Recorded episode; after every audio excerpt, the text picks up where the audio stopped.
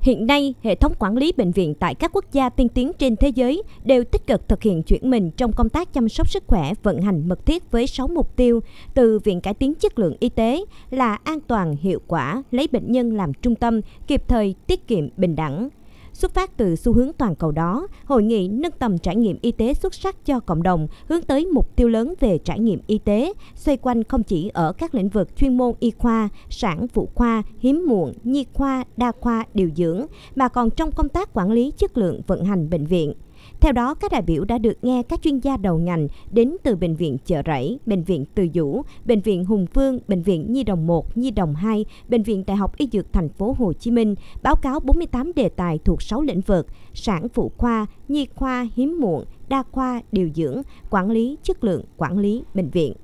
Nền y tế hiện đại toàn cầu hiện nay đang tập trung vào 3 yếu tố xuất phát bởi nhu cầu và nguyện vọng từ cộng đồng, đó là y tế chất lượng cao, công bằng, công tâm, sự quan tâm trong đối đãi với từng người bệnh và giá cả sự chi trả hợp lý, xứng đáng. Do đó, với kinh nghiệm thực tiễn, các chuyên gia đã nêu bật những vấn đề như các xu hướng hỗ trợ sinh sản hiện nay, trữ đông trứng nên hay không nên, một số công cụ tiếp cận nhằm cải thiện an toàn trong sản khoa, những giá trị về chất lượng và an toàn của trải nghiệm người bệnh tích cực. Bác sĩ chuyên khoa 2 Võ Thành Lợi, Giám đốc Bệnh viện Sản Nhi Cà Mau bày tỏ. Hàng năm thì bệnh viện đều tổ chức được các hội nghị lớn để cho tất cả các bác sĩ, nhất là số bác sĩ trẻ mới ra trường, đến để học hỏi tất cả các kinh nghiệm của đàn anh đi trước. Thông qua các hội nghị này đồng thời nghe những kiến thức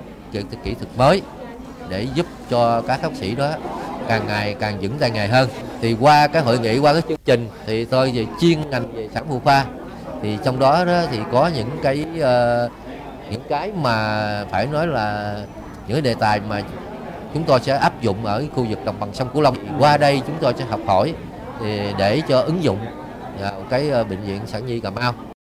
Từ nội dung phong phú, các đại biểu trong ngành y tế cũng đã dành thời gian thảo luận sâu hơn về đích đến cuối cùng của sự nâng cao chất lượng điều trị, sự an toàn và trải nghiệm người bệnh. Trong đó đưa ra nhiều thông tin bổ ích về việc các nước tiên tiến trong khu vực như Singapore, Malaysia và Hàn Quốc đã và đang tập trung vào các công cuộc số hóa nhằm giảm tải khối lượng công việc hành chính cho nhân viên y tế và dành nhiều thời gian hơn trong tương tác và chăm sóc người bệnh. Nổi bật nhất là việc ứng dụng công nghệ AI vào hướng dẫn chẩn đoán đích và điều trị dự phòng.